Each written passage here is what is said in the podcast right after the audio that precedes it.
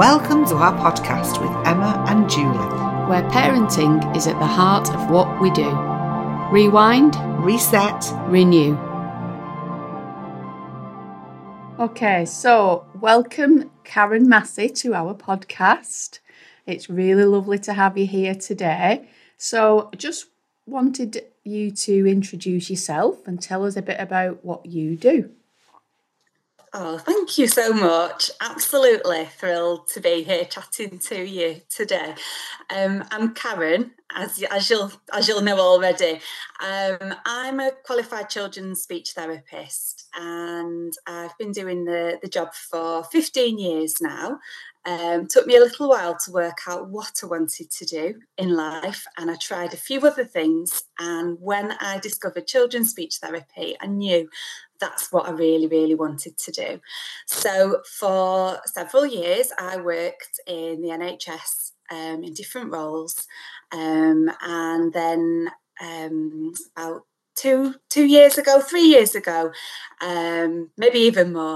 about maybe 4 years ago, I started to think that I wanted to do things a little bit differently. I really wanted to make as much difference, positive difference to the children and families as I could. And so I started to explore different avenues. So started with writing a book, and then I was introduced to the world of business and entrepreneurship. Absolutely loved learning lots of new things, got lots more ideas, and now I run one therapy business, which is local to Greater Manchester. And then that wasn't enough. So I've just started up a brand new project, which I'm sure I'll tell you about a bit later on. So yeah, that's me. And I'm passionate about helping children to start talking. I know. And we've met, haven't we, Karen? And we've been so fortunate to have you in the nursery talking to my parents. And a little presentation really about what you do and top tips for parents. And I think that's one of the things I really wanted to get from you today is, you know, we know the pandemic's happened, and I think, and with that has come huge issues around speech and language. And I know I was on the BBC News talking about, you know, children had only seen this for a long, long time. So, you know, your speech formations, the way your mouth works. And I just think it's quite scary to see that delay. So I just want to know from you, you know, what do you feel, you know, has the pandemic had an impact on children's development? Do you feel that as well? Yeah, absolutely. No, I 100% agree with that, Julie. I've seen it. And everywhere I go, people seem to be talking about it. And I think initially it was, how has it affected the children who were already in the system, as it were, and they were developing? And the focus seemed to be on the children who then couldn't attend nursery, couldn't attend school. And there was, you know, a noticeable difference when they came back, and all the support that was suggested around, you know, emotional development. And but I think even more so we're seeing it now with some of the children who were perhaps sort of just entering into toddler stage, and they seem to be really affected that they're starting school now, and teachers are noticing how different they are with their speech and language development. And I think the fact that they've been not able to see all of those cues around the mouth is a massive impact. It affects the way that you interact. So it's not just about being able to see and hear speech clearly, but we focus in on people's mouths when they're talking. So if we can't see them, the tendency would be to sort of not even kind of look and take notice. And also children's experiences have been so different. So, you know, there wasn't the same opportunities to go out and about and do different things, because small children, they learn through experience as well, don't they? And if their experience every day was same old, that affects the language that they've heard, you know, the variety, everything really has been affected. And we're still seeing it now. I think that's the thing for me. It's not something that's long gone, and we're moving on. It's really cropping up in schools, and I think the numbers of children who have got difficulties now, that's what skills are sort of feeding back, that it is an issue. It's that expressive language, isn't it? Yeah. So there are, I mean, we know that there's waiting lists for absolutely everything on the NHS anyway, with CAMs, but what are you noticing with the speech and language thing? Because before the pandemic, were the waiting lists still? Has it got worse? What's actually happened with that?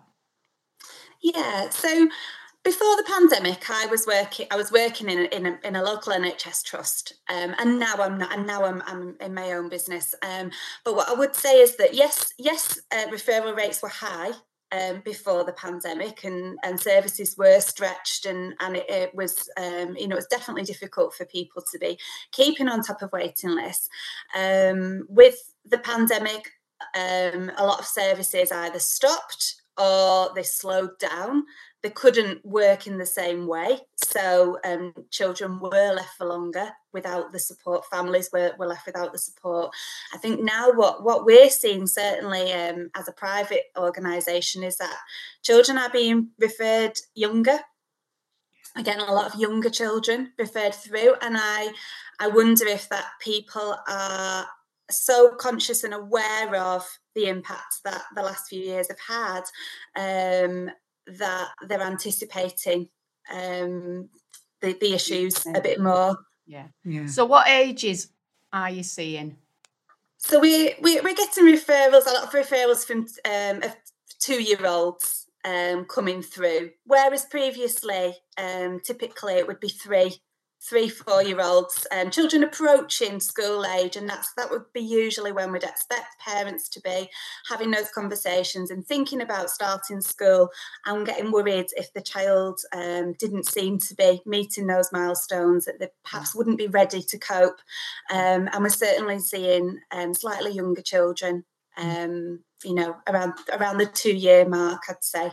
That's quite interesting, because obviously being in the nursery in early years, one of the things we are really focusing on, and this has come sort of government initiative and council-led really, is we should be doing these welcome assessments early on. We do the ASQs from 2, those checks. And those are the things we're looking at, those prime areas of development, communication and language. Can children recall? Can they listen? What's the listening attention like? Have they got expressive language? So obviously those referrals are probably going to come in earlier, and because that's the sort of agenda in terms of how we catch up. So I think, that doesn't surprise me. One of the things I did want to say is we've recognised that, but what sort of top tips, well, not top tips, but how could parents support their child at home before that referral happens if they wanted to encourage speech? Yeah, so, and there are lots of ways, particularly with younger children. Younger children learn best, they're going to do better when they're in their own familiar environments, when they're relaxed, when they're comfortable. We know that small children, they're not very good at performing. So sometimes families will wait for those appointments, access the service, and then the children sort of get a bit stunned with the pressure and don't perform, and it can all be a little bit disappointing. So I'd say try not to wait. You want that help, and it's right to get the referrals, and I definitely do think that access to services is really, really helpful, and it's important to strive for. But in the meantime, as parents or carers, you are actually best placed, and I know it's a bit of a cliche, and I know it can sound like passing the buck in a way back, well, you can do it all. But that's only because studies have shown us, and I've seen it, that the interaction that you can have with your child is very special. So capitalising on that and sort of that self-talk with yourself, that you have got lots and lots of skills. You are equipped with so much that has already helped your child grow as much as they have done. And you've got those skills within you. Now, and it's just sometimes it's to being aware of them and recognising them. So things that you can do, we know that if you're able to, spending just a tiny amount of one-to-one time with your child every day if you can, just 5 minutes can make a difference. 5 minutes, set it aside, stop everything else, remove all the distractions. Julie, you mentioned attention and listening, and that ability to sort of tune in to you as a person and what you're saying. So screens off, try and get as quiet and calm as you can, and just sit back and watch, wait, see what your child does, and then join in with them. And for 5 minutes, try not to be getting distracted by other things, and then you might be surprised. You might be having so much fun that the 5 minutes turns into 10, turns into 15, and before you know it, you've not got anything done. But that's what your child might need right now. What do you think about information carrying words? You know, parents sometimes overspeak. You know, we hear that put a sock in it and take five. All these analogies that have come out to support language. Maybe you could explain why that's important too for our parents. Yeah, absolutely. So less is definitely more.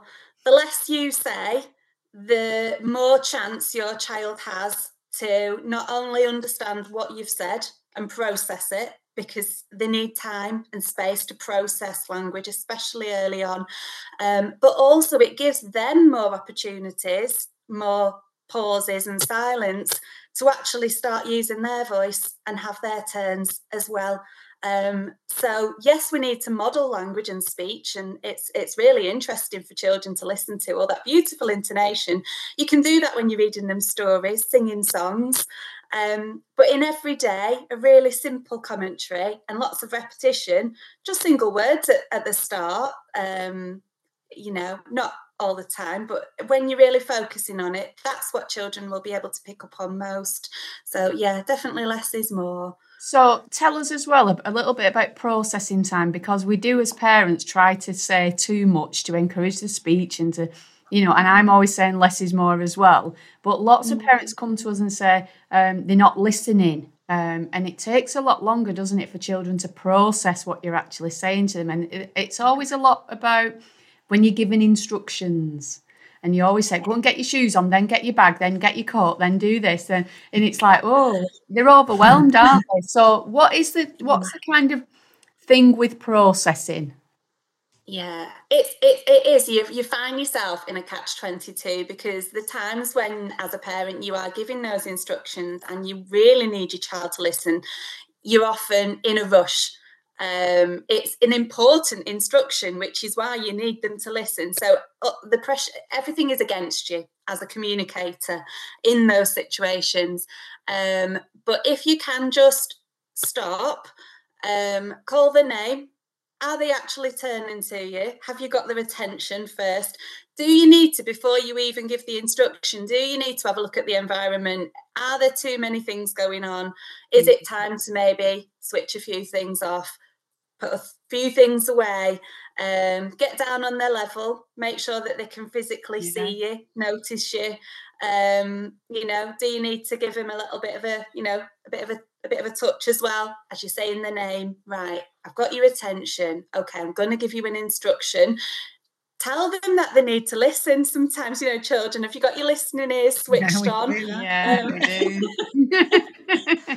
let them take a bit of ownership. You know, are they aware when they're listening? They like it too. And then give them the instruction. And like you say, Emma, it's one at a time. And then give them time to go away and process. Think about the words that you said. You know, and they might come back because they've forgotten what you've said and you've got to say it again. But yeah, you'd be surprised the amount of time that they really need. So if they're not following your instructions, it's not necessarily them. Yeah. Sometimes it's us, and being a bit more conscious of how we're delivering that language, definitely. Yeah, so I was just thinking, how long do we wait when you've given one instruction? How long do you think we need to wait until we might say it again? And then do we say it again, or do we wait again? Or what is it? There's no magic answer to that, because every child does have different needs. Yeah.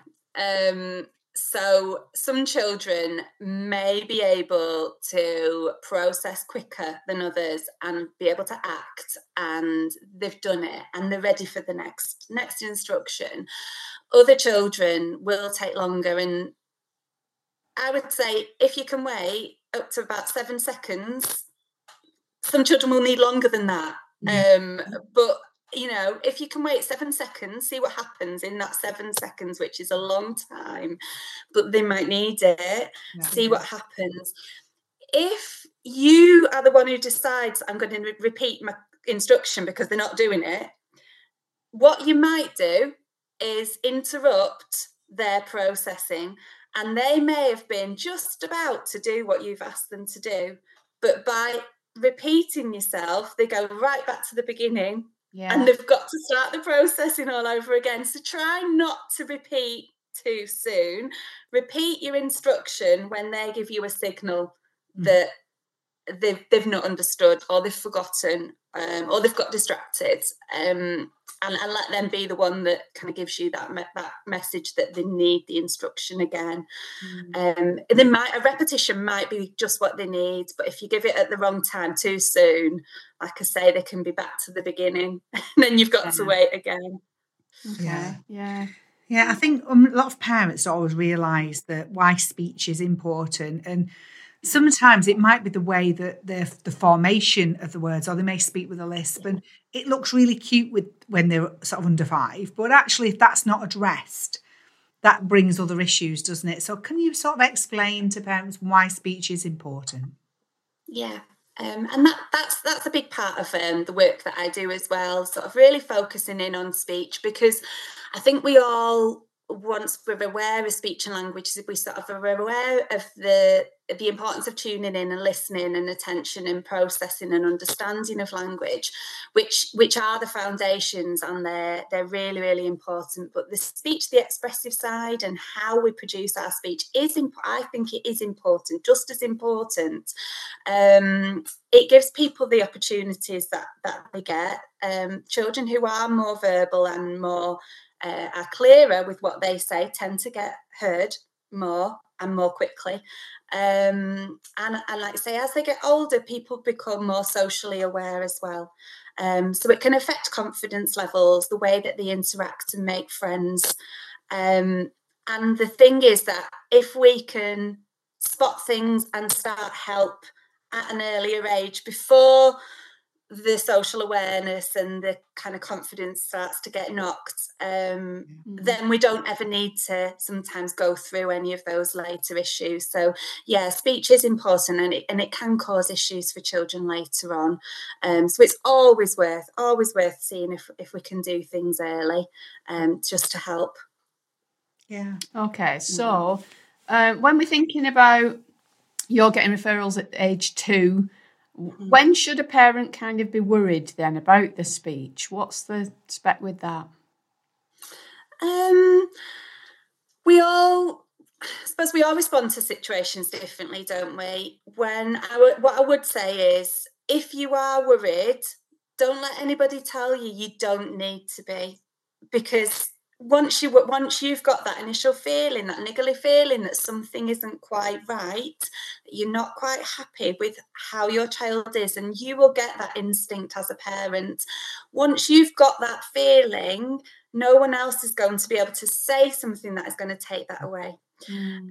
So as practitioners, as therapists, you know, educators, whatever our role around that child, when we're not the parent ourselves, yes, it's important to be that reassuring voice and to acknowledge where things are going well, and not to create panic, but when parents are worried already, I think from my perspective, it's important to listen to that worry and really take that on board, because my experience tells me that they're usually onto something, and then the best thing we can do is then start with our early support.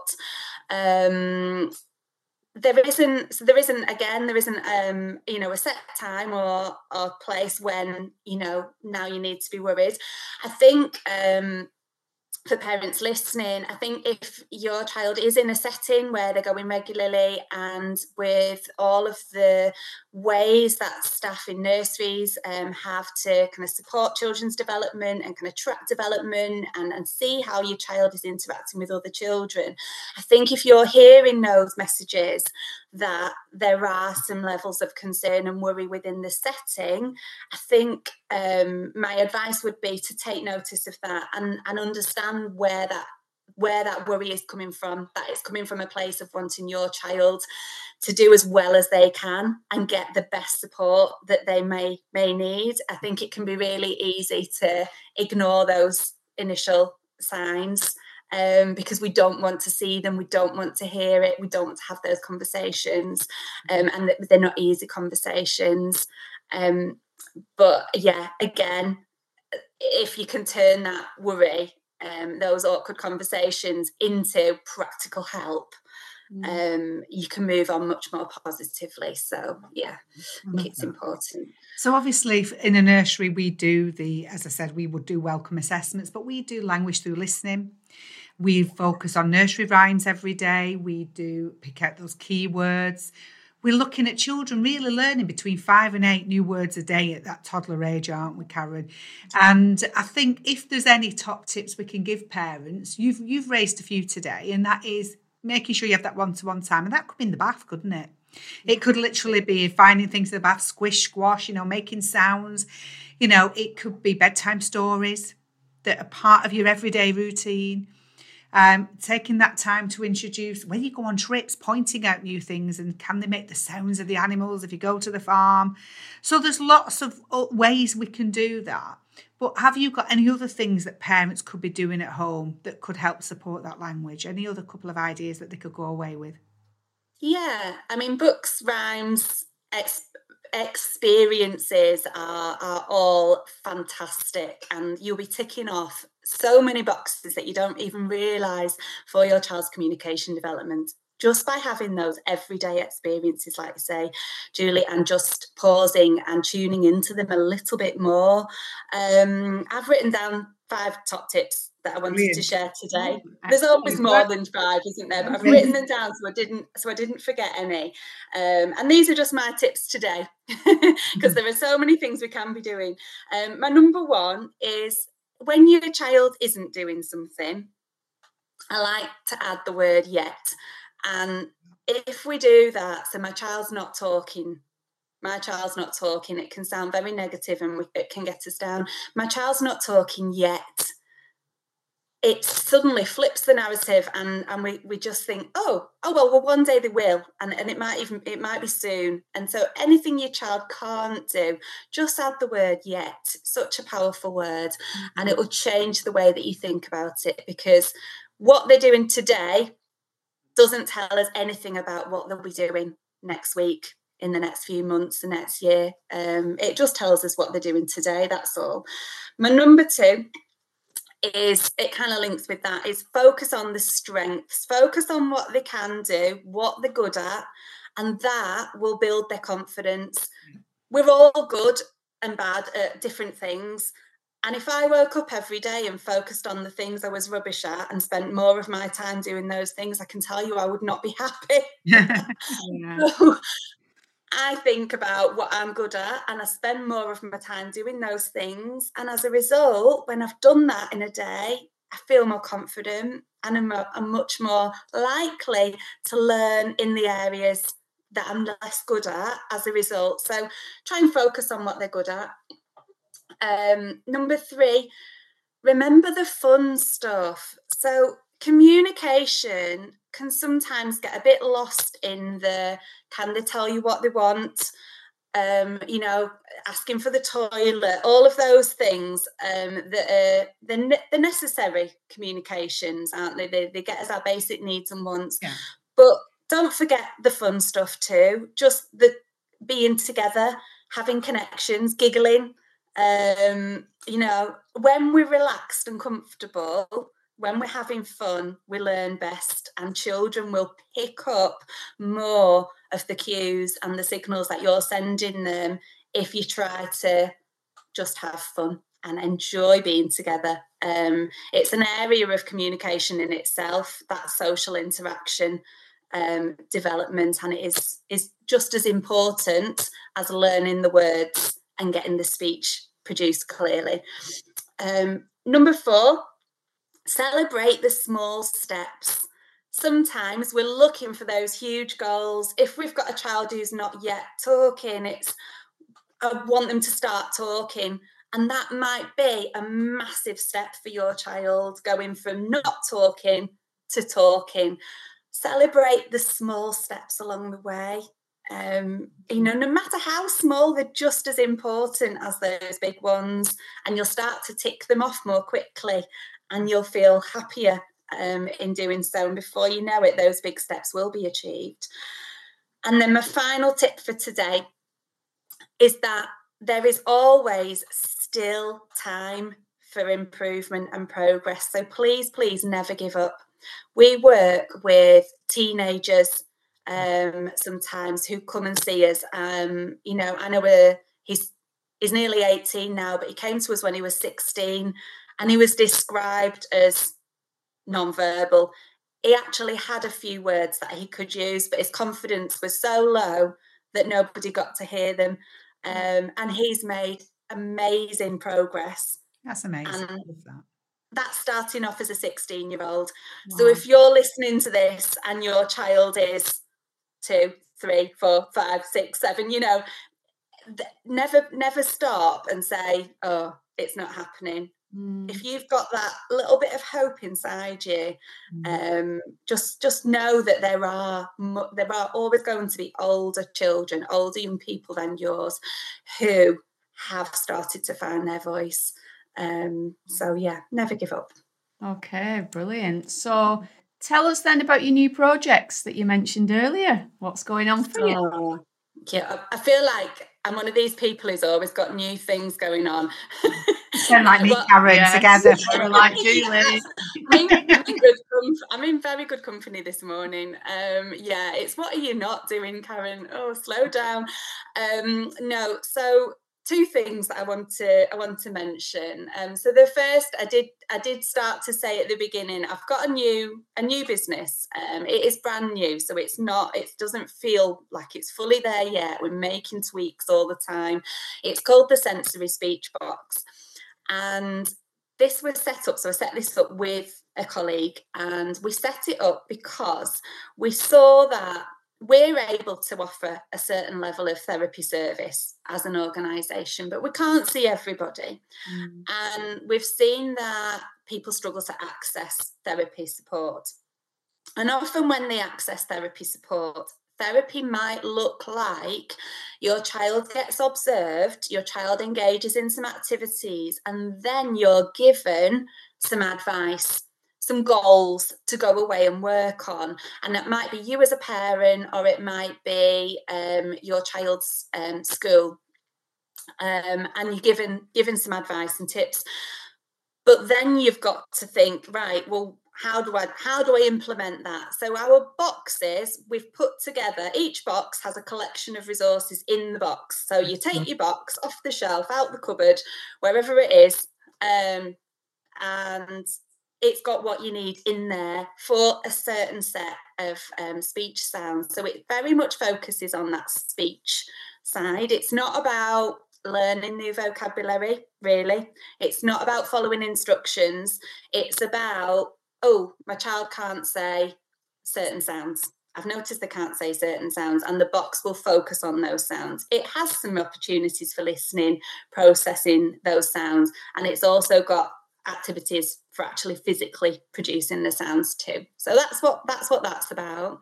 And then with All About Speech Therapy, which is the therapy service that we offer, again, thinking a little bit broader to who can we support, who we're not supporting currently.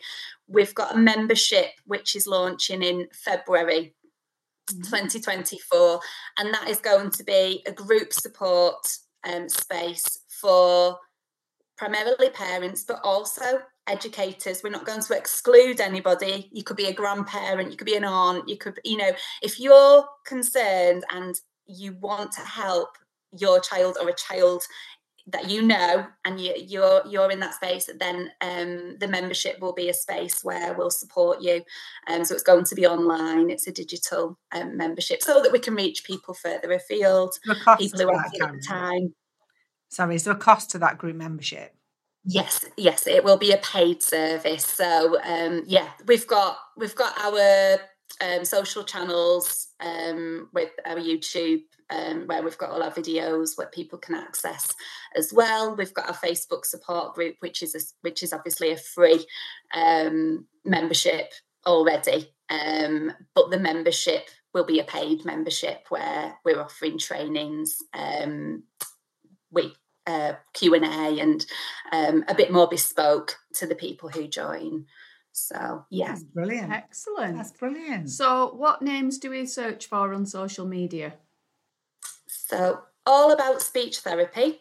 Yeah. Does what it says on the tin. Yeah. And Sensory Speech Box.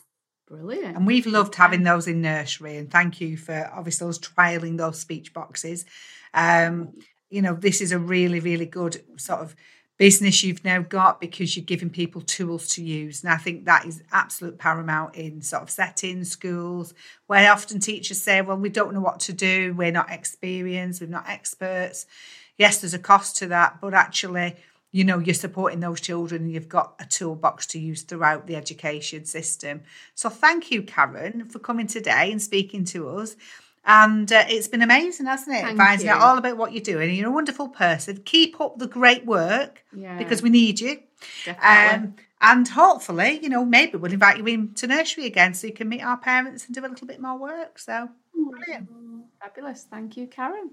All right. Thank you. Thanks, Julie and Emma, for today. It's been a pleasure. No problem. Fabulous. All right. You take care now. All right, Karen. Thank you so much. Thank you for squeezing me in. Perfect timing. Yes. Enjoy your day. Enjoy it. All right. Thank you. Bye.